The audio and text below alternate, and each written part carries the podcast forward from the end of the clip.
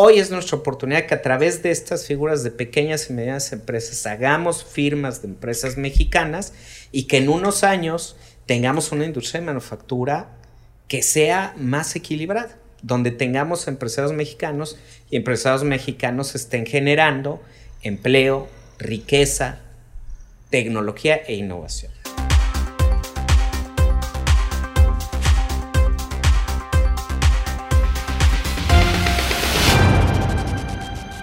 Bueno, pues buenas tardes amigos, bienvenidos al Podcast del Plástico.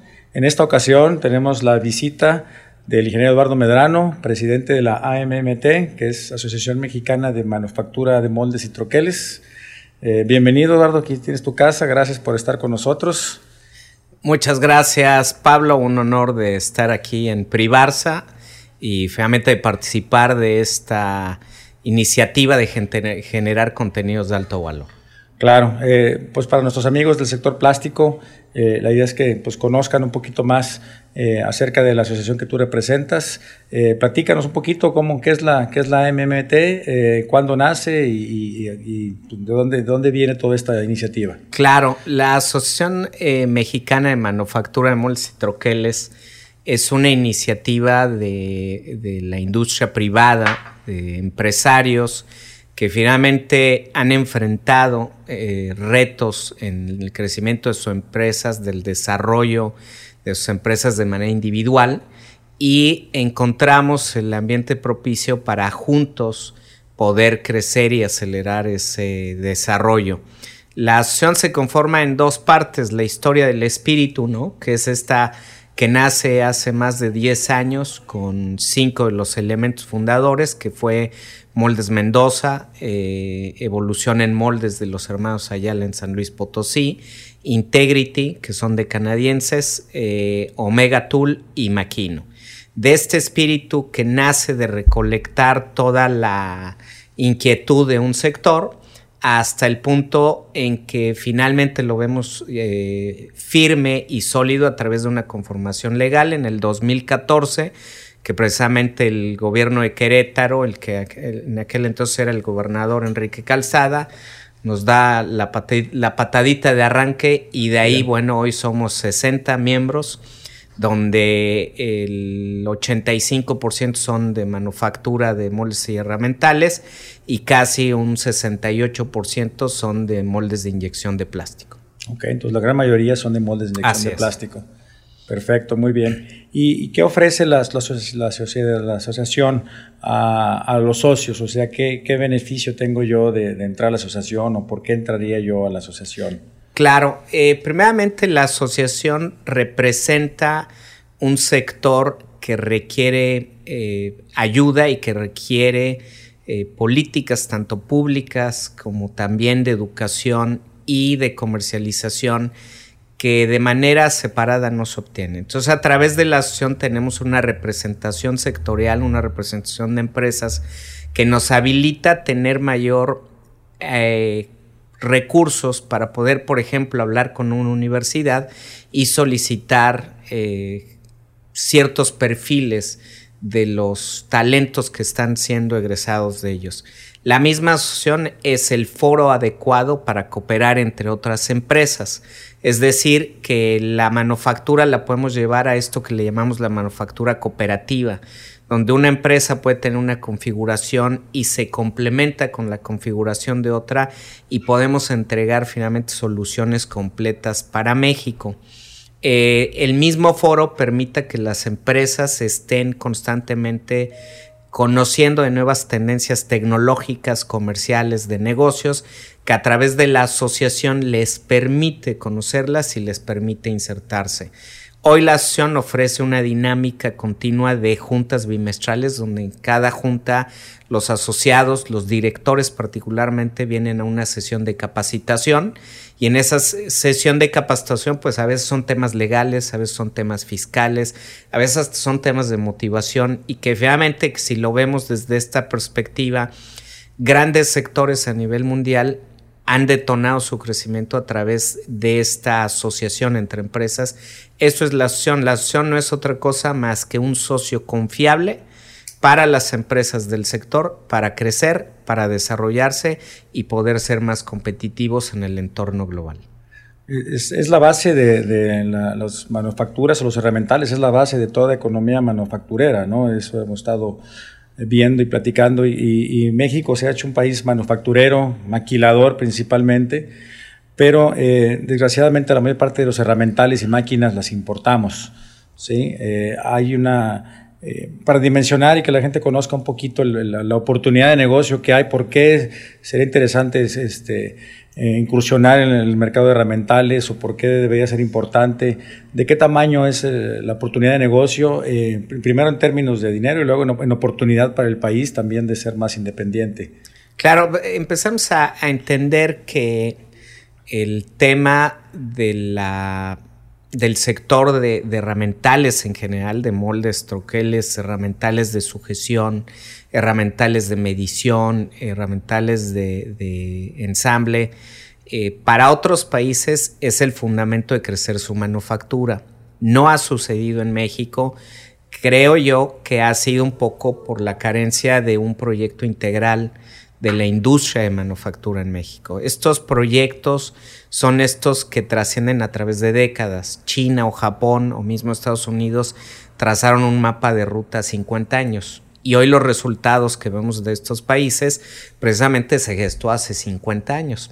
Para México hemos sido más reactivos porque hemos dejado que venga la manufactura, particularmente la manufactura bajo el concepto de maquiladoras, donde ellos proveen la maquinaria, proveen el herramental y nosotros proveíamos la mano de obra. Hoy nos ha alcanzado el tiempo y tenemos que sobreponernos a generar esta capacidad local para que la manufactura en general, automotriz, en seres domésticos, aeroespacial, electrónicos, médicos, sea rentable. Estamos en un punto en el que si esto no sucede, es tan frágil que esta inversión puede partir de México a lugares que sean más rentables. Por tanto, la urgencia hoy de desarrollar este sector.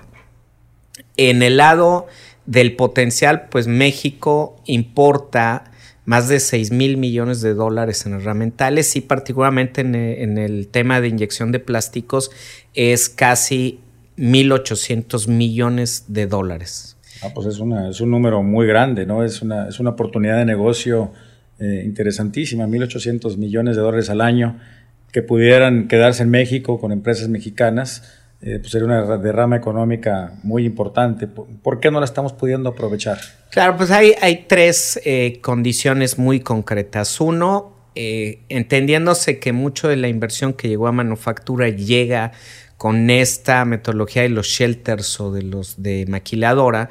Ellos traían sus proveedores inicialmente de otros países con capacidades ya muy maduras, cosa que en México hemos tenido que ir alcanzando con el paso del tiempo y tendremos que tomar la estafeta, dado que para que estas organizaciones, estas empresas resulten ser rentables, van a tener que buscar un contenido local.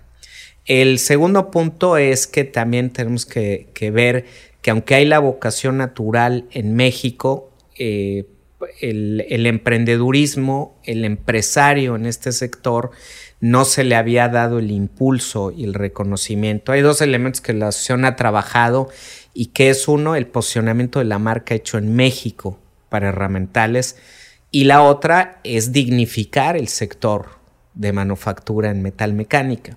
En un sentido, la marca es que lleguemos a ganar esa confianza de los que usan los moldes para que puedan dejarnos ese trabajo en México, y eso no se construye sino a través de conseguir esos pedidos, la oportunidad, pero sobre todo de generar productos fiables que en el mercado puedan desempeñarse. Y la otra, finalmente, pues es un tema que también viene con la vocación. Hoy la metal mecánica para México se vuelve una oportunidad de carrera para muchos jóvenes que en otros países lo están abandonando. Es precisamente esta oportunidad que tenemos de tomar la estafeta, tanto en la transición del modelo comercial que había de operación de plantas que venían a invertir a México, y en el otro lado, tomar la estafeta de países que hoy se van agotando sus recursos porque estos talentos se están retirando y no hay una renovación.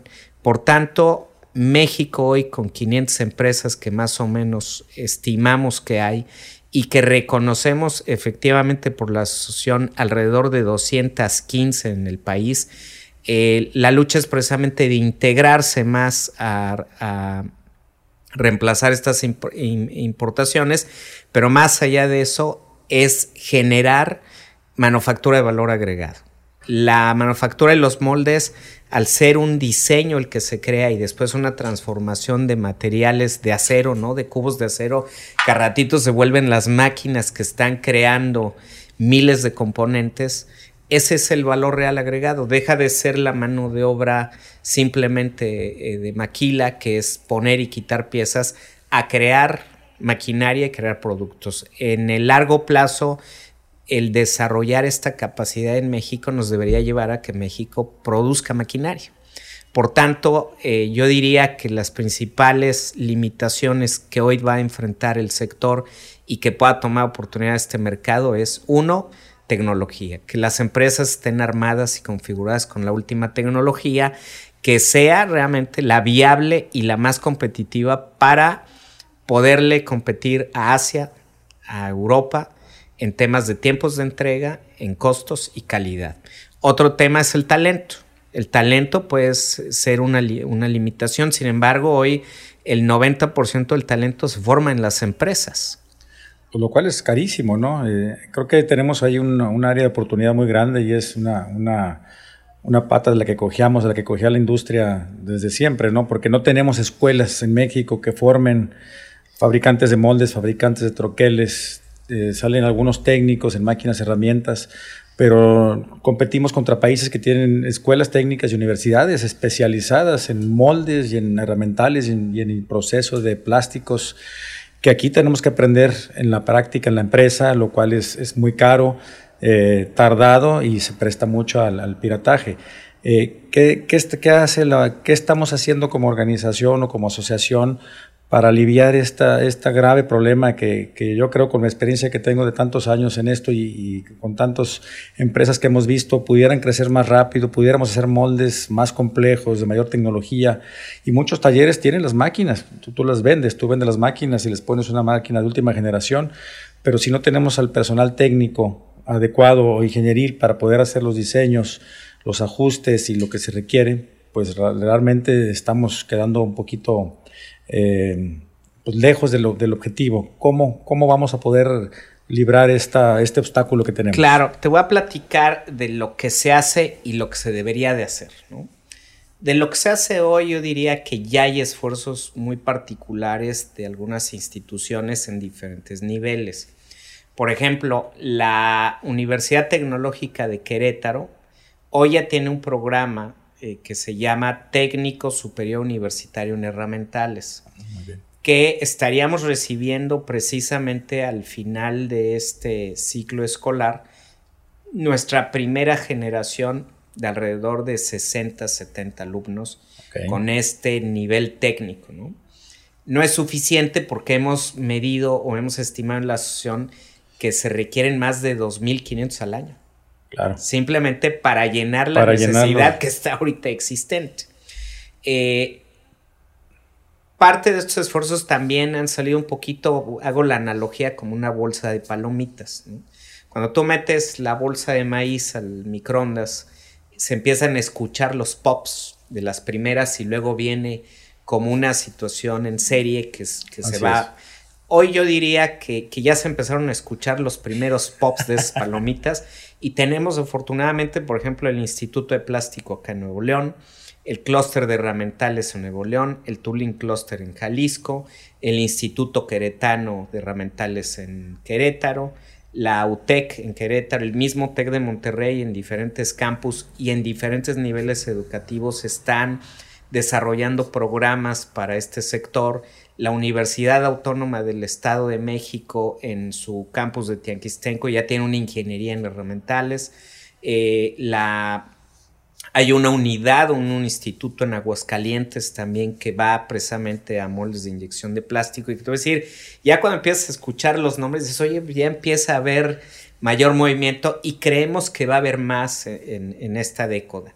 Lo que se está haciendo finalmente es reconocer esta oportunidad del mercado, y cuando precisamente esta acción de la asociación viene a vincularse con las universidades, con la misma ANUIES, que es la Asociación Nacional de Universidades y de Escuelas de Estudio Superior, en el que se les da un reconocimiento al sector, entonces se vuelve mucho más relevante, tanto que empiezan a desarrollar programas. Eso es lo que hoy se hace, y yo diría que no va a ser suficiente.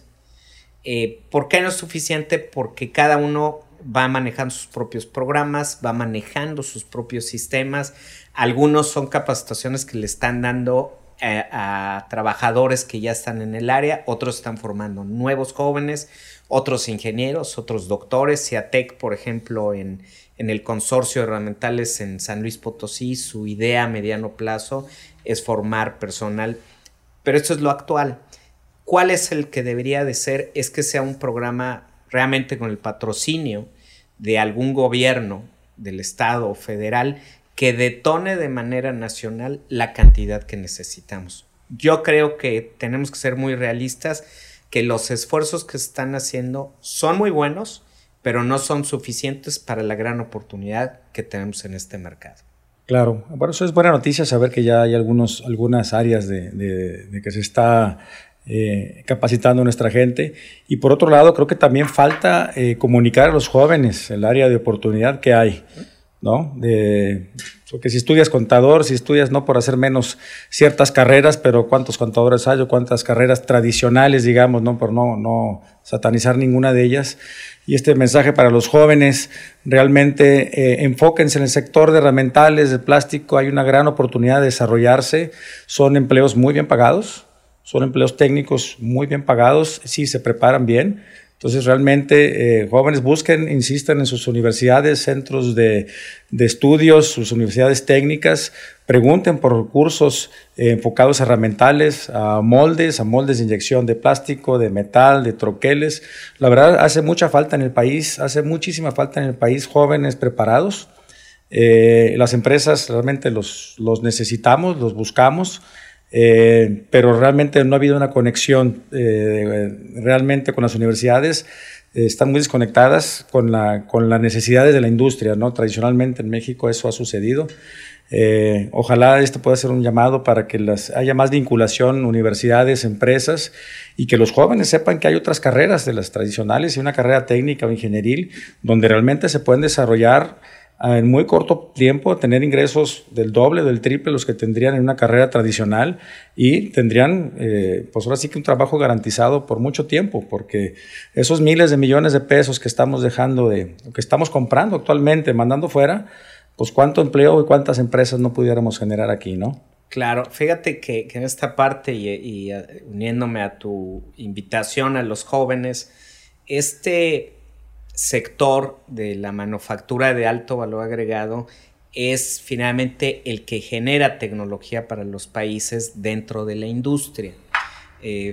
Si hacemos un poquito de historia, hoy Japón, por ejemplo, es un líder de tecnología industrial, de manufactura, y que nace precisamente de empresas pequeñas y medianas de este sector, que son los herramentales, y que a ratito se convierten en fábricas de tecnología de robots, de tecnologías de manufactura, y que en nuestra condición hoy como asociación y como empresarios también es nuestra responsabilidad comunicarles lo emocionante y lo apasionante que es esta carrera, que es la carrera de la manufactura. La manufactura de moldes es, en esencia, el que está en esta industria, el Miguel Ángel que fue en el Renacimiento para el mármol, ¿no? Decía Miguel Ángel, vi un ángel atrapado en el mármol y lo único que hice fue liberarlo. Acá en esta industria, los ingenieros, los técnicos, los que están elaborando estos, ven una máquina en un pedazo de acero y simplemente la van descubriendo hasta que ese implemento, ese elemento se convierte en una máquina de producción de millones de partes. Seamos conscientes que no hay nada que no usemos hoy en nuestro entorno que no utilice un molde. Así ¿no? es. Los celulares, las partes de los carros, hasta los refris, ¿no? Todo lleva moldes, y esta parte es esta combinación apasionante de tres cosas. Esta carrera es arte, es técnica y es ciencia. Y hoy, con las capacidades que tienen los jóvenes de una creatividad increíble, con una necesidad de crecer y una necesidad de querer aportar, señores, este es el sector que les da la bienvenida, porque aquí es donde podemos crecer no nada más a ustedes como individuos, sino podemos crecer nuestra nación y ponerla en la visión que tiene la asociación, que es de colocar a nuestro país en una de las potencias mundiales de manufactura. Claro, y un tema que está muy de moda actualmente, pues es la innovación, y creo que ya la innovación pues es simplemente, siempre ha existido, nada más que ahora cada vez va a ser más rápido, y es muy interesante. Todo el mundo habla de innovación, pero innovación, ¿qué significa innovación? Y cómo llega a su término, porque la innovación empieza pues con una idea, ¿no? Empiezas soñando algo, imaginándote una cosa, luego a lo mejor la dibujas, pero lo bonito es que de un sueño, de una idea, realmente puedes llevarlo a cabo completamente hasta producir una pieza, esta pluma, alguien la pensó, alguien la ideó, alguien dibujó el molde, que es una parte metálica, una parte plástica, va un troquel, va un molde, que se tuvo que fabricar y se tuvo que procesar y hasta llegar a esto, ¿no? Entonces todo eso actualmente, a lo mejor aquí generamos ideas, pero todo lo demás va fuera del país. Ahorita el reto y la gran oportunidad que hay para los jóvenes, empresarios y todo el mundo es que podamos hacer el proceso completo, desde la idea, desde el diseño, y luego aquí mismo yo hago mi herramental, aquí mismo lo proceso y aquí mismo hago un producto terminado, y con todo ese valor agregado se queda en el país, no se reparte. Y no nomás se queda en el país, sino tienes la habilidad y la satisfacción de que tú pudiste crear todo, ¿no? Creo que eso también es una libertad de no tener que depender de mercados externos, como tenemos el caso ahorita de China con el coronavirus. Correcto. ¿No? Que ahora todo el mundo está sufriendo porque todo viene de China, entonces ahorita no están surtiendo, estamos empezando a tener faltantes en líneas de producción, en fábricas, etcétera, que si fuéramos más independientes y no estuviéramos dependientes tanto del extranjero, pues no nos afectaría, seríamos más autosuficientes en ese sentido. Sí. Es correcto, y yo creo que México tiene, Pablo, la oportunidad de posicionarse no nada más para alcanzar el mercado doméstico, sino convertirse en esa fuente de tecnología y de manufactura para todo el mundo. Veamos lo que nuestros hermanos de Centro y Sudamérica siempre han visto a México como un aliado y un socio de manufactura. Este tema de los moldes podemos llevar la cabeza. Hemos tenido acercamientos con Brasil, con mismo Costa Rica y Colombia, donde hay una oportunidad de cooperar, y finalmente México tome esta oportunidad de una manera contundente. Y como bien lo hablas, este tema de alto valor agregado hay que tomarlo en serio. Tenemos una oportunidad, y yo hago esta invitación al que se quiera agregar como vocación de trabajador en el sector, y también al empresario. Claro. Porque este es un negocio que es rentable. Es un negocio que de las ideas las aterriza en productos que son de alto valor agregado y que a ratito detonan en toda una industria que va a dejar un legado de mayor impacto en nuestro país.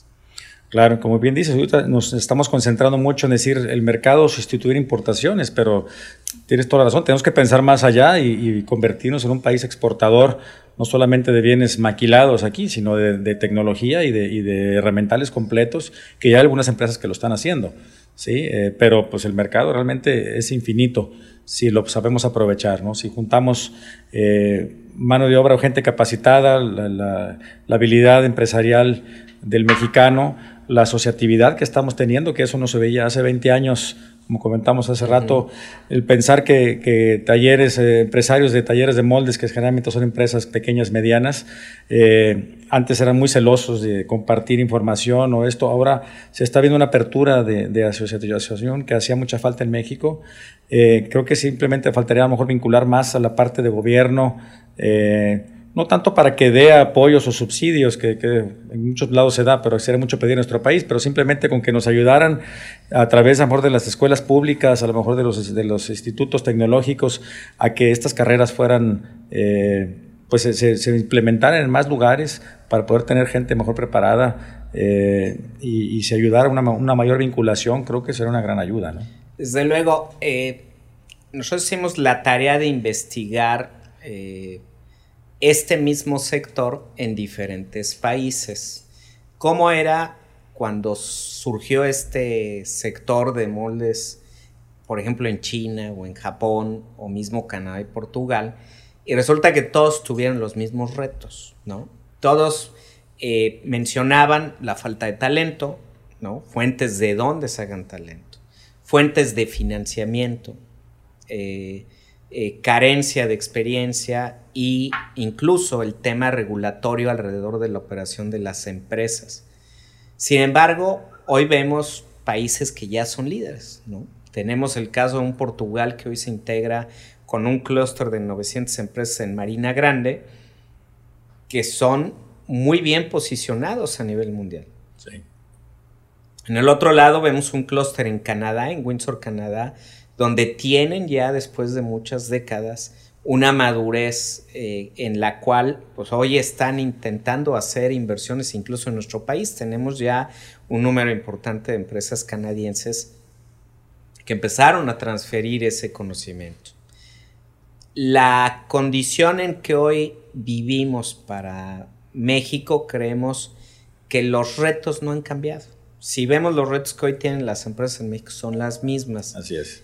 ¿Qué faltaría? Y yo es lo que hemos trabajado con nuestro gobierno, que afortunadamente yo diría, desde que arranca la asociación hemos logrado, si lo reconocemos así, posicionar un sector que para muchos no conocían.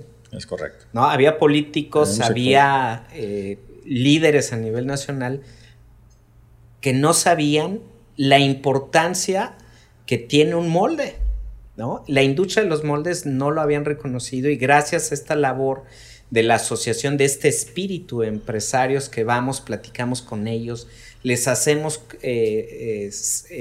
conocer estas situaciones que tenemos. Finalmente, yo te diría, hoy el gobierno ha logrado un avance grande con nosotros. Uno, porque hoy nos reconoce como un sector crítico para el desarrollo de la manufactura en México y de la economía en México. Del otro lado, nos han ayudado a vincularnos con academia. Tal vez los esfuerzos hoy no han llegado porque la realidad es que se requieren recursos para que puedas hacer que universidades, que escuelas técnicas empiecen a adquirir equipos de última generación y que le enseñen a la gente, que adquieran los softwares y que le puedan enseñar a los jóvenes, ¿no? Pero al otro lado, ya hay algunos esfuerzos del gobierno, por ejemplo, que ya están dedicando hoy, específicamente para nuestro sector. Hay proyectos de productividad que le llaman el programa PPCI, de Secretaría de Economía, que ya puede estar ayudando a las empresas a adquirir equipos y esto los va a llevar a ganar niveles de productividad más altos.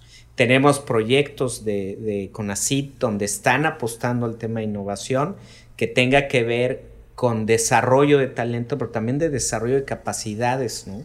Y por último, también es un tema que se está trabajando con AFIN y Bancomex, donde sea un programa de créditos a las empresas.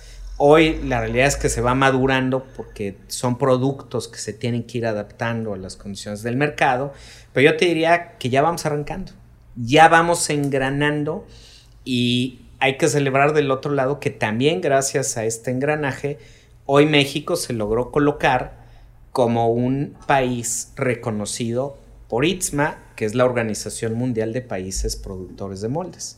En noviembre de 2018, México es aceptado como país productor de moldes y troqueles en un organismo mundial. Si lo vemos de donde veníamos, Pablo, y de los años que nos conocemos, México, el paradigma era, en México no hay quien haga moldes. Claro. Hoy la situación es diferente. No somos muchos, pero ya tenemos un arranque y un cimiento. ¿Qué tenga que seguir? Seguir invitando a los jóvenes, seguir invitando a los empresarios a apostar por tecnología, por este sector de alto valor agregado y que finalmente dentro de estos retos no dejar de reconocer que los mismos retos que tenemos hoy en México los tuvieron en China, en Japón, ¿no? Los están teniendo en India, en Canadá. Hoy simplemente tenemos que trabajar juntos para que esto detone empresas mexicanas. Voy a hacer una pregunta que a lo mejor va a retar un poco a quien me escuche, pero veamos hoy las empresas de manufactura, la mayoría de dónde es la inversión. Sí, es extranjera. Y la mayoría es extranjera. Hoy es nuestra oportunidad que a través de estas figuras de pequeñas y medianas empresas hagamos firmas de empresas mexicanas y que en unos años tengamos una industria de manufactura que sea más equilibrada, donde tengamos empresarios mexicanos y empresarios mexicanos estén generando empleo, riqueza, tecnología e innovación. Claro, muy, muy buen punto y quiero yo ahondar en algo que creo que desde un principio cuando yo empecé en la industria del plástico, todo el mundo, ¿qué es eso? ¿Dónde está? ¿Dónde se usa? Y creo que lo que nos ha pasado es la falta de visibilidad, tanto de gobierno como de universidades, como de la gente en general. No saben o no se alcanza a ver, porque hablamos de industria automotriz, hablamos de industria petrolera, hablamos de industria para y lo vemos como una cosa, pues quién sabe, ahí están. Ajeno a nosotros, o como que pues estás en eso, estás en lo otro. Pero cuando hablas, pero la industria de herramientales, ¿dónde está? Pues está en todos lados. Pero no hay la industria de herramientales o la industria de plásticos en general. Mucha gente, pues, ¿qué es de plástico? Pues casi todo, y todo ese plástico tiene que llevar un proceso, tuvo que llevar un proceso de transformación que requiere necesariamente de herramientales que son difíciles de hacer, costosos y que son de un gran valor agregado y que son pues es el corazón realmente de cualquier manufactura. Entonces creo que el retraso en este desarrollo es por la falta de visibilidad, porque no somos un sector muy fácil de identificar, porque estamos inmersos en todo. Es un proceso de manufactura que está inmerso en prácticamente todos los procesos de transformación de algo. Entonces, creo que aquí volvemos a hacer una invitación a los jóvenes, es decir, el proceso de transformación de herramientales, de plásticos, de inyección de metal, de lo que sea, están prácticamente todas las industrias, y las industrias más reconocidas en el país, vuelvo a lo mismo, las más que más generan, automotriz, autopartes, empaque, construcción, juguetes, electrónica, absolutamente todo está ahí. Está ahí, y esto es una parte fundamental. Entonces, si se piensa en dónde vamos, un herramental, pues absolutamente cualquier cosa que veas fabricada, transformada, tuvo que haber pasado a través de un herramental, ¿sí? Y esos herramentales los podemos y los deberíamos estar fabricando aquí con el talento mexicano, ¿no? Entonces, así es. Yo creo que, y complementando y construyendo en la idea de todo este valor, las empresas, el empresario tiene que tomar hoy más que nunca un rol más efectivo de liderazgo y de jalar a que las cosas sucedan, ¿no? Sí. Mi opinión es que también a veces nosotros como empresarios y los que nos escuchen a través de esta entrevista, hay que preguntarse también qué legado estamos dando dentro de nuestro entorno para invitar a estos nuevos jóvenes a un área tan apasionante como es la manufactura. Y a veces fallamos, ¿no? Porque nos quedamos cortos y demandamos personal, pero no les informamos precisamente de lo atractivo que es. Estamos hablando que México importa 5,000 moldes de inyección al año. Y cada molde puede costar desde $60,000 hasta $2,000,000. Es correcto. ¿No? Con márgenes de utilidad en cada molde del 15, del 18, 20%, y yo les diría, de los que estén haciendo negocios, si no sería interesante entrarle a este negocio. Pero también yo creo que el tema de jalar, el tema de generar esa inercia viene de nosotros los empresarios, y es precisamente la asociación que va generando esa inercia para poder traer al gobierno, para traer a las universidades, y afortunadamente hemos encontrado gente que nos escucha, que le interesa y que le interesa trascender en nuestro pasar por esta vida para dejar algo de relevancia en México. Yo creo que México lo vemos, Pablo, en que para el año 2030 México va a ser un jugador muy importante, no nada más en los moldes, en la manufactura completa, si tomamos los pasos y seguimos con esta secuencia de pasos donde gobierno, academia, pero sobre todo los las empresas y empresarios vamos dando y dictando la pauta hacia dónde va. ¿Qué sería ideal? Un mapa de ruta. un mapa de ruta de nuestra industria a 50 años, como lo hizo China, y arranqué esta plática. Hoy creo que México todavía nos falta tener un plan concreto, un plan sólido de qué queremos de nuestro país en la economía, en la manufactura de aquí a 50 años. Que no dependa de partidos, de que no dependa de personajes o de líderes, sino más bien que lo veamos en el futuro de qué vamos a ir dejando a nuestros hijos y a nuestros nietos. Sí, que vamos a construir nosotros, no depender de, como bien dices, no depender de si el presidente dijo, si el gobierno dijo. Tenemos todo en nuestras manos para hacerlo y simplemente es trabajar juntos y aprovechar esa gran oportunidad. Cambiando un poquito de tema y todo este tema, bueno, dentro de todo el proceso, ¿cómo ves la cadena productiva en la parte de herramentales aquí en México? ¿Qué nos falta? Porque creo que también hay ciertos huecos. Hay cadenas productivas muy robustas, establecidas en otros lugares, donde tienes, para cualquier cosa que vayas a necesitar, tienes muchos proveedores confiables a buen precio, que eso también quitan competitividad a nosotros, ¿no? Una parte es la mano de obra calificada, que claramente nos hace falta, pero creo que también tenemos áreas de oportunidad en tener una cadena productiva más eficiente, y también un poquito la mentalidad del mexicano de querer hacer todo, ¿no? Y decir, no, es que aquí tengo la máquina, aquí hago esto, hago lo otro, hago el pernito, cuando a veces, ¿sabes qué? Pues afuera lo venden en mucho mejor calidad y más barato, los complementos, ¿no? Claro. Tú dedícate a lo tuyo y entonces es una parte aprovechar o crear una cadena productiva mejor, y la otra es realmente cambiar un poco la mentalidad de decir, a ver, mi negocio es esto, yo me dedico a esto y lo demás busco proveedores que sean confiables y que sean mucho más económicos para yo poder ser eficiente en tiempo y en calidad y no tener que tener tantas máquinas o tanta gente si simplemente voy a hacer lo que necesito hacer. Claro, hay a lo mejor tres niveles de esta cadena de proveeduría. Empezando por lo más básico, los aceros. Hoy los aceros son limitados en México. Hay, me parece que un par de empresas que hoy producen aceros grado herramienta. El resto se tiene que traer por dos razones. Una, porque los clientes te piden un grado específico y una marca específica. La otra razón es que los aceros mexicanos todavía no han sido tan probados que puedan ganar el posicionamiento para que un cliente te diga, vamos con ese acero. Aquí no hay otra más que el volumen, ¿no? Si no hay volumen, no va a haber la proveeduría.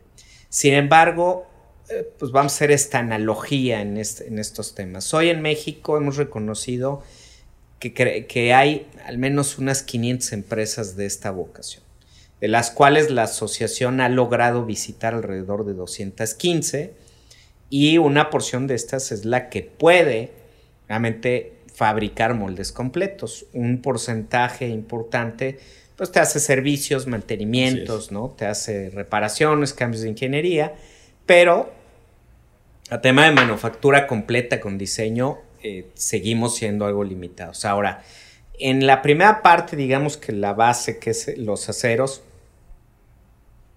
se va a tener que ir subsanando en función de que vamos a ir consumiendo más. Una de las labores de la asociación precisamente es ir hablando con los proveedores de los aceros y lograr acuerdos que les puedan hacer tener stock en México y que lo puedan vender a un precio mejor. En el otro lado, diría yo que la parte tecnológica, hoy en México la tenemos basta. Tenemos empresas precisamente como Privarsa, como Makino, que hoy la máquina con la que producen el molde más avanzado en Japón, la pueden conseguir en México. Y con un extraordinario soporte, ¿no? Hay un tema muy particular en que yo diría, hoy México no tiene una limitación para el acceso a la tecnología y el soporte de la tecnología. Lo que sí a veces tenemos limitación es para querer adoptar esa tecnología, o muchas veces también pues es tener las herramientas de financiamiento para adquirir esa tecnología. La apuesta es, yo diría, el que apuesta por tecnología va a tener trabajo y va a estar lleno de trabajo. Hoy, después de haber visitado decenas de empresas en México, confirmamos que aquellas empresas que tienen la maquinaria más obsoleta, que tienen el desfase tecnológico más grande, hoy sufren y están en peligro de extinguirse, están en peligro de desaparecer porque no tienen manera de competir con calidad, con tiempos de entrega y costo. Una máquina de alta tecnología te hace lo mismo en un tiempo menor. Por tanto, alcanzas a hacer más piezas de un molde en menos tiempo y por tanto compites con el reto a nivel global. Y la última, voy a hablarlo desde el aspecto también del concepto en el que integras el diseño y la manufactura de un molde, que es la integración de elementos estándares, ¿no? Yo diría que pues en México tenemos, ¿qué será?, el 90% de todos los componentes estándares ya ofrecidos por proveedores mismo como Privarsa y otros más, que ya nada más es elegir en el catálogo. Así es. Uno de los limitantes, a veces el empresario que manufactura un molde lo ve desde una practicidad y desde un concepto que si tiene la máquina mejor hace el perno, ¿no? Cuando puedes comprar el perno en un catálogo y no te vas a preocupar ni de la calidad ni del tiempo de entrega. Yo creo que el tema de proveeduría se tiene que integrar ya de manera más contundente y más inteligente desde la perspectiva. Nos tenemos que dedicar a operaciones que sean de alto valor agregado. Cavidades, ¿no? Toda la parte de elementos que son especiales. Todo lo que es el portamoldes, los expulsores, los pernos, eso ya no lo tenemos que hacer. Eso así no es. Lo hacen en ningún país. En los países con los que competimos no lo hacen. Sí, el alma de un molde pues nace con el diseño. Obviamente tienes que saberlo diseñar, hacer un buen diseño de moldes que sea eficiente. Y luego es la precisión de los elementos que van a formar la pieza en sí, que son las cavidades y corazones, que esa es la parte realmente artesanal y técnica, de muy alto valor técnico, que tiene que hacer el fabricante de moldes.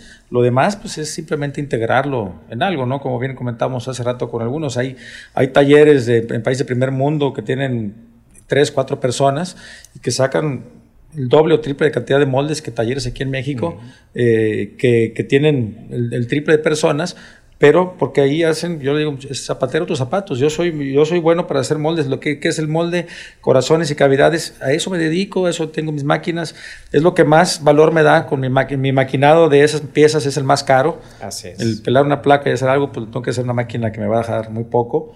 Y me hago muy eficiente, no tengo tanta gente, no tengo tantas máquinas necesarias para poder producir cierto número de moldes que va a ser una facturación de ese nivel, ¿no? Entonces, creo que por ahí es una situación también de mentalidad y a lo mejor de compartir y de abrir y decir, bueno, pues, ¿cuál es el negocio? Y dedicarme a eso, ¿no? Y lo demás, pues, negociar con las cadenas productivas, con los proveedores, y si tienes un buen volumen, pues, seguramente obtendrás buenos precios, buenas condiciones y te hará muy eficiente en tu producción. Sí, el elemento de la cadena productiva, yo diría, en la parte básica es algo que no va a ser tan sencillo hacerla porque tendríamos que crear empresas que generen aceros. Fabriquen acero. Eso en mediano y largo plazo lo estaremos viendo porque también el volumen lo va a justificar. Tema de maquinaria, equipo y herramientas, eso ya está.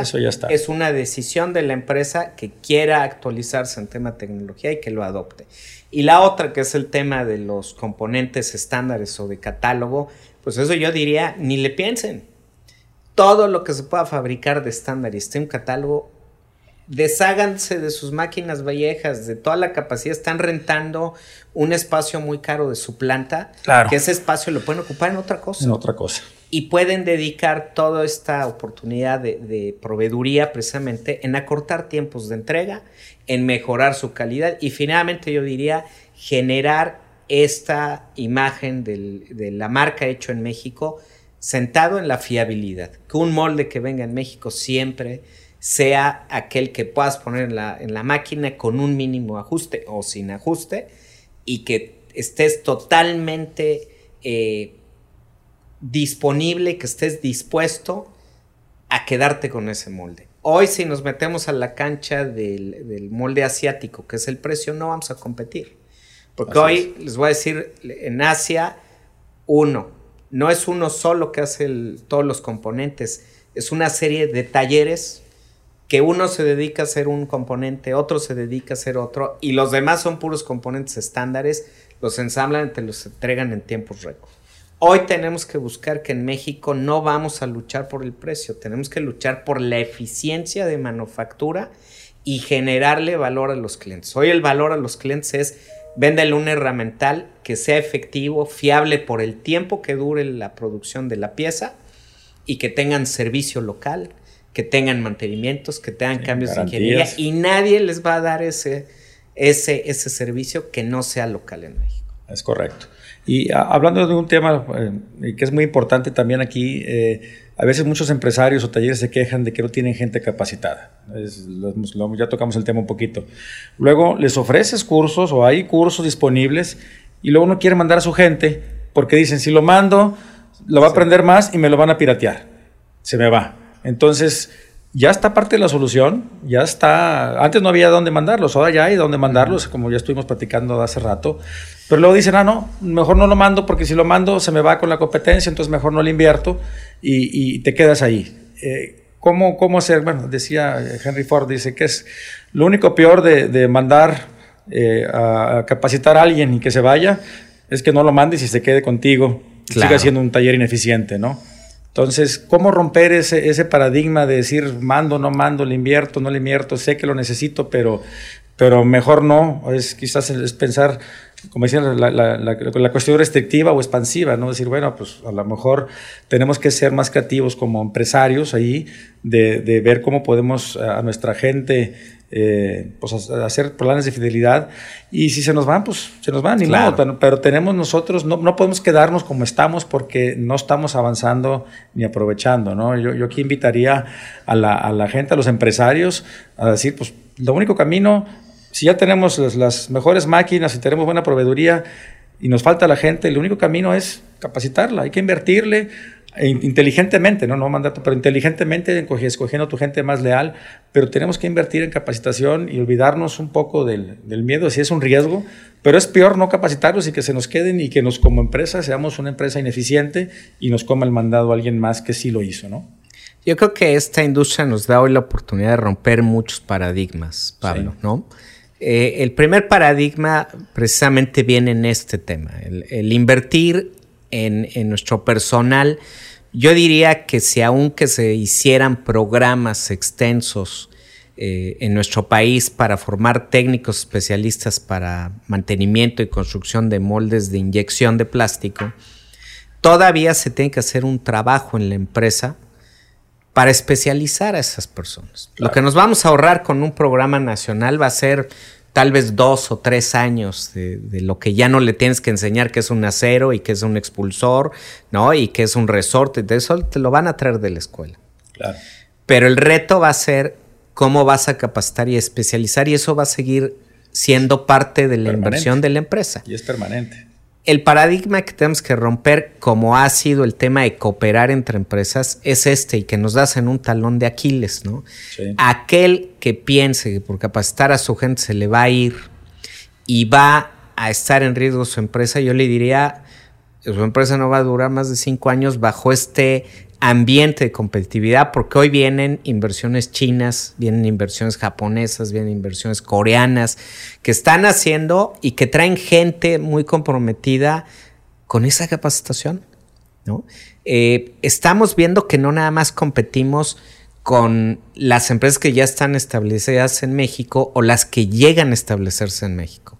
Yo quiero decir que si lo vemos así, hoy también competimos con nuestros propios clientes, porque ¿cuántos clientes conocemos que tienen retos para dar mantenimiento a sus moldes o fabricar sus moldes y ellos mismos están haciendo sus fábricas de moldes? Así es. Adentro de sus plantas? Sí. Y la pregunta, con estas empresas, ¿no?, que tienen unos presupuestos gigantescos, porque estamos hablando de los OEMs de automóviles. Así es. OEMs de aviones, ¿no? El Tier 1 y el Tier 2 tienen presupuestos enormes que, señores, con el dinero que tienen estas empresas, pueden poner 2 o 3 talleres con la mejor tecnología. Así es. En menos de 6 meses, ¿no? Así es. ¿Y qué hacen? Invierten en la gente. Mandan especialistas, traen especialistas a México y están haciendo un modelo virtuoso para poder compensar una carencia. Hoy la reflexión que se tiene que hacer es, estamos no nada más en un ambiente competitivo con ellos mismos. Hoy si queremos ser competitivos, pues tenemos que invertir en la gente. Y tenemos que invertir. A nosotros nos ha pasado que a veces hay cierto doble discurso que se dice, híjole, es que no hay capacitación. Y cuando sale la capacitación, nadie quiere. Hijo, estoy ocupado, sí, ¿no? Ahorita no puedo. Está muy caro. Así es. No estos tienen que romper el paradigma. Y yo diría, la mejor inversión que puedas hacer es en personal. Y bien, como mencionas la frase de Ford, dicen capacita, que si se va, ganaste lo que pudiste ganar mientras se fue. Pero si no capacitas, pues vas a perder dinero. Es peor que lo capacites y que se vaya a que no lo capacites y que se quede. Te quedas con una tecnología de mentalidad atrasada ya. Así es. Competencia te gana, ¿no? Muy bien, pues ¿qué novedades tienes o qué planes tienen para este 2020 la asociación? ¿Qué ofrecen? ¿Qué van a hacer? ¿Cuál es el plan de trabajo? ¿Qué novedades tiene para nosotros? Pues hoy, después de 5 años, con mucho gusto les platico que la asociación, finalmente, de toda la labor que se ha dado, ha generado recursos que a través de las cuotas de nuestros asociados y de las interacciones que tenemos en el mercado, pues hemos logrado ya poner una campaña muy grande de precisamente posicionar nuestra marca hecho en México en moldes, troqueles y herramentales. Nos van a ver en muchos foros, ¿no? Próximamente vamos a estar en FabTech, en Ciudad de México, vamos a estar en Guadalajara, en Expo Plásticos, nos van a ver en Plastimagen. Yo diría que todos los foros en donde finalmente se usan moldes, que son todos. Así es, todos. Ahí va a estar la asociación. Hoy uno de los temas importantes que estamos reforzando es que creemos que al ser pequeñas y medianas empresas, muchas veces sus planes de comercialización son limitados. Muchas veces el dueño es el que le juega de dueño, de director, de contralor, de vendedor, ¿no? De diseñador y a veces hasta operador. Sí.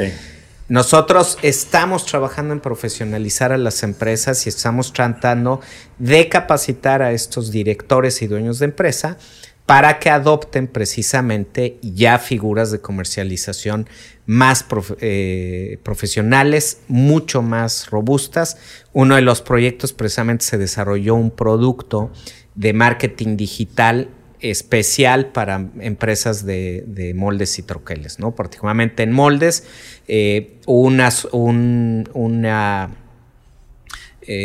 socio tecnológico desarrolla un modelo particular para estas empresas y lo que vamos a intentar hacer es que esta marca de México ahora se empiece a subir en todos lados. Si generamos que las empresas tengan más oportunidades de venta, pues va a haber mucho más oportunidad de capitalizar a través de esa venta y poder invertir. ¿Qué es lo que queda de tarea? Las empresas van a tener que invertir en tecnología y estar preparados con talento para todas estas oportunidades. Otra actividad que va a estar desarrollando la asociación a través de este tiempo, estamos trabajando a nivel internacional con ITSMA, a través de ITSMA, que es la Asociación Mundial de Manufactura de Moldes y de Maquinados Especiales, donde vamos a estar buscando alianzas con otros países para complementar nuestras manufacturas. Transferencia de tecnología, temas de mercados en donde podamos ya empezar a ser competitivos, empezar a hacer intercambios comerciales de esta naturaleza. Y bueno, pues un proyecto muy ambicioso es poder ver el patrocinio de un programa nacional para técnicos en herramientales. Esto todavía está gestándose. Ojalá que logremos finalmente que también el gobierno, tanto federal como estatales, se sumen a un esfuerzo que no vamos a poder solos. No se puede como empresarios ni como asociación, pero sí juntos, ¿no? La academia y el gobierno. Y por último, bueno, pues en este año, en octubre, precisamente viene el cambio de presidencia en la asociación. La asociación estará haciendo la convocatoria para un nuevo liderazgo. Para mí ha sido un honor estar casi ahorita 2 años y medio al frente de la asociación que creo que hemos logrado juntos, no un logro de mi persona, pero todos juntos, posicionar a México en el mapa mundial. Que tenga que venir y que bueno, pues tendrá que venir con la asociación, renovar este liderazgo para dar continuidad y no nada más continuidad, sino más bien aumentar el nivel de desarrollo y poder lograr una difusión más importante y mucho más efectiva de nuestro sector. Ah, pues muy bien. Se me hace que no te van a dejar ir, Eduardo, porque has hecho muy buen trabajo y creo que por ahí tendrás que, a lo mejor te seguiremos viendo por aquí un tiempo, ojalá. Y creo que tocaste un tema importante antes de terminar, sobre la visibilidad, volviendo un poquito a la visibilidad, y creo que, y yo lo he visto con muchos de nuestros clientes, que a veces, pues quiero comprar un molde, pero pues no conozco a nadie, a lo mejor conocen el taller de la esquina, otra que conocen el de acá, y si a lo mejor le fue mal con alguien o no hubo una situación, se van directamente al extranjero. Sí, porque no hay un lugar donde puedan decir, oye, pues, ¿dónde hay más talleres o dónde busco? Precisamente por lo que decimos que muchos talleres medianos o pequeños antaño estaban acostumbrados a que les cayera el trabajo y ahora no saben cómo vender o nunca han vendido, es el dueño, y a veces hay esa falta de comunicación o de simplemente de saber, ¿no? Me ha tocado empresas que inyectan plástico y a 3 cuadras que fabrican moldes y no se conocen, ¿verdad? Porque no hay, o ya tienen sus clientes. Entonces creo que una labor importante de la asociación es esa vinculación, ¿sí? De decir, oye, yo quiero buscar a alguien que me fabrique un molde, no sé, o algo. Le puedo hablar a la asociación sí, desde luego. Y me pueden recomendar, claro, o orientar dónde comprar moldes en México, porque a veces está la cosa de que alguien que tuvo una mala experiencia, ya juzgas a todos los talleres en México son malos o te quedan mal, y lo cual no es cierto, pero pues tampoco no es fácil encontrarlos, no hay directorios eficientes, no hay mucha información acerca de los talleres de moldes. Entonces creo que la asociación es un punto muy importante que pueda ayudar a nuestros amigos que se dedican a inyectar y que te requieren moldes, pues que sepan que es un lugar donde pueden llegar y preguntar y poder conseguir buenos talleres aquí en México, ¿no? Así es. Bueno, de entrada la asociación lleva doble propósito. El principal finalmente pues es desarrollar un sector a nivel nacional hasta llevarlo a un nivel de competitividad que nos haga mucho más efectivos dentro del marco global. Pero lleva 2 frentes, ¿no? El frente es uno para los asociados y las empresas, pero la otra es para los que usan los moldes. Cuando hablamos de robustecer la manufactura es precisamente a los que usan los moldes. El que va a salir, yo diría, más beneficiado de robustecer la manufactura en México, pues va, claro, a ser el que usa el molde. Claro.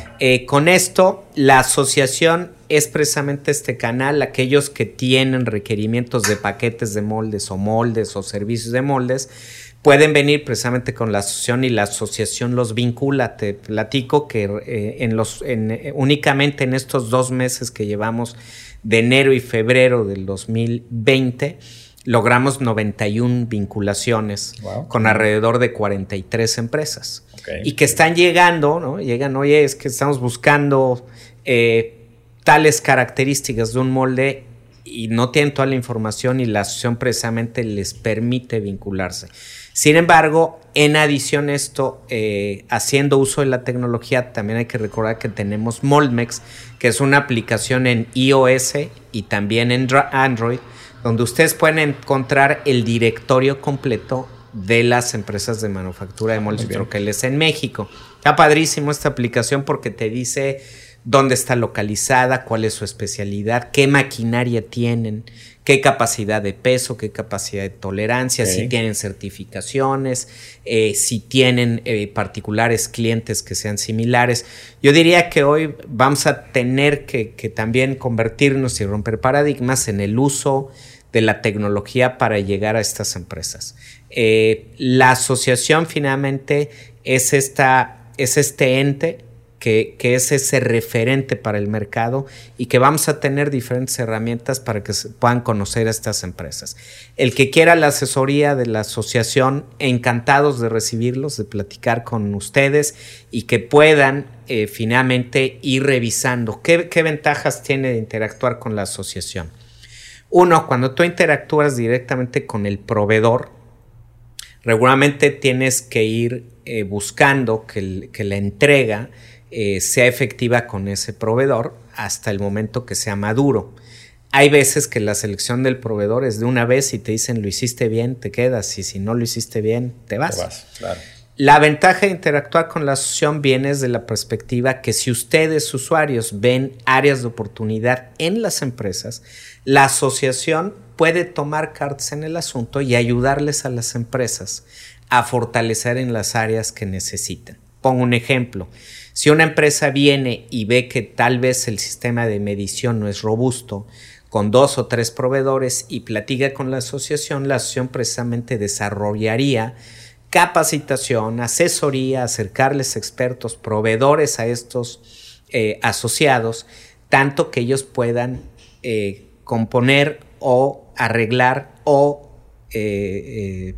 complementar su capacidad con las áreas que necesiten.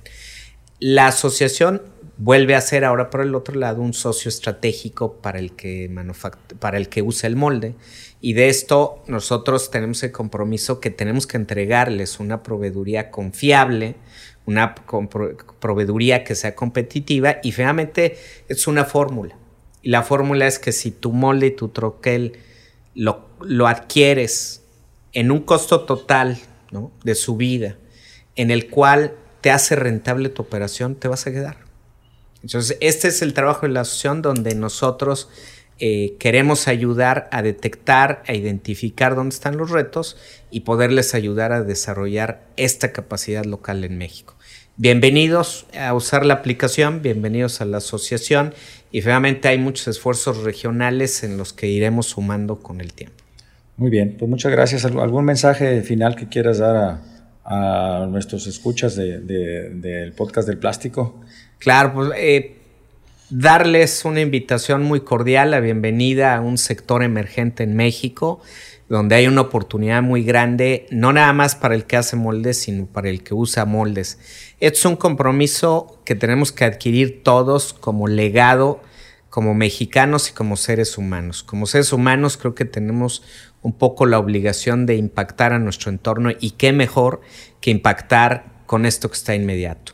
Sabemos que hay temas financieros, que hay temas técnicos que van a limitar hasta cierto punto alguna proveeduría en México, pero del otro lado sabemos que más del 80% de lo que hoy compra una empresa muy bien se puede hacer en México.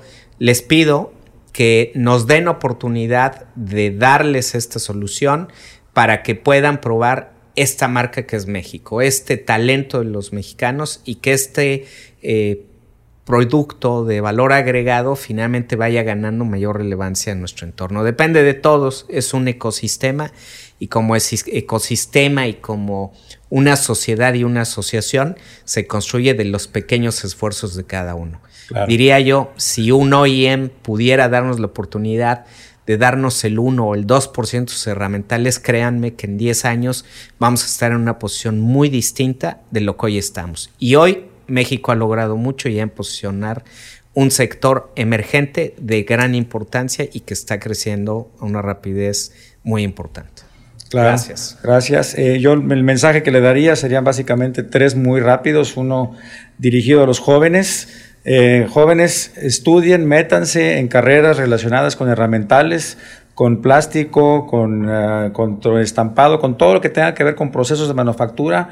Acérquense, porque ese es un sector, les garantizo, a prueba de crisis, con un crecimiento para las próximas décadas mucho más alto que el promedio del PIB. Entonces ahí será para ustedes un área de desarrollo muy interesante. A los empresarios del sector, abramos nuestra mentalidad, busquemos asociarnos, cómo trabajar juntos, es la única forma que saldremos adelante, y no le saquen la vuelta a la capacitación. Por favor, eso no es por el bien del sector en general. Obviamente, perder el miedo de que se nos vayan, es peor que se queden. Entonces, vamos a profesionalizar nuestro sector.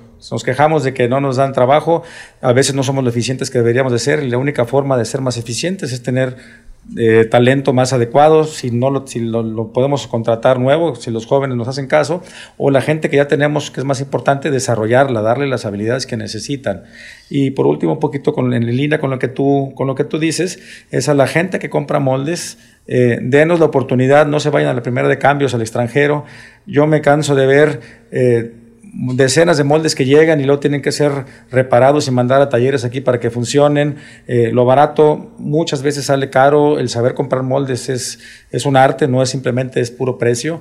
Den la oportunidad al mercado mexicano, den la oportunidad, acérquense a la asociación donde podemos guiarlos con buenos fabricantes de moldes. Necesitamos de su ayuda para poder desarrollar este sector. Es un poquito el huevo y la gallina. Si no dan la oportunidad, no crece el sector y no tenemos proveedores confiables. Entonces, los invito por favor que nos den la oportunidad de desarrollar este sector. Necesitamos de sus pedidos de moldes, no que les pedimos que nos den todo, ¿verdad? Con que nos den un pequeño porcentaje y vayan probando, podemos desarrollar este sector que será de gran beneficio para todos, ¿no? Ustedes es mejor que vayan a ver su molde aquí dentro del país, sepan que le están metiendo los aceros correctos, el avance es correcto, que si cualquier cosa aquí te pueden ayudar, a que si ya pagaste un molde y te llegó y el chino está a 10,000 kilómetros de distancia, pues ya ahí quedó, ¿no? Entonces, pues con esto me despido. Muchas gracias por escucharnos en este otro episodio del Podcast del Plástico. Eduardo, muchísimas gracias por tu participación y colaboración y te deseamos mucho éxito. Gracias, encantado Pablo y un honor. Gracias, hasta luego.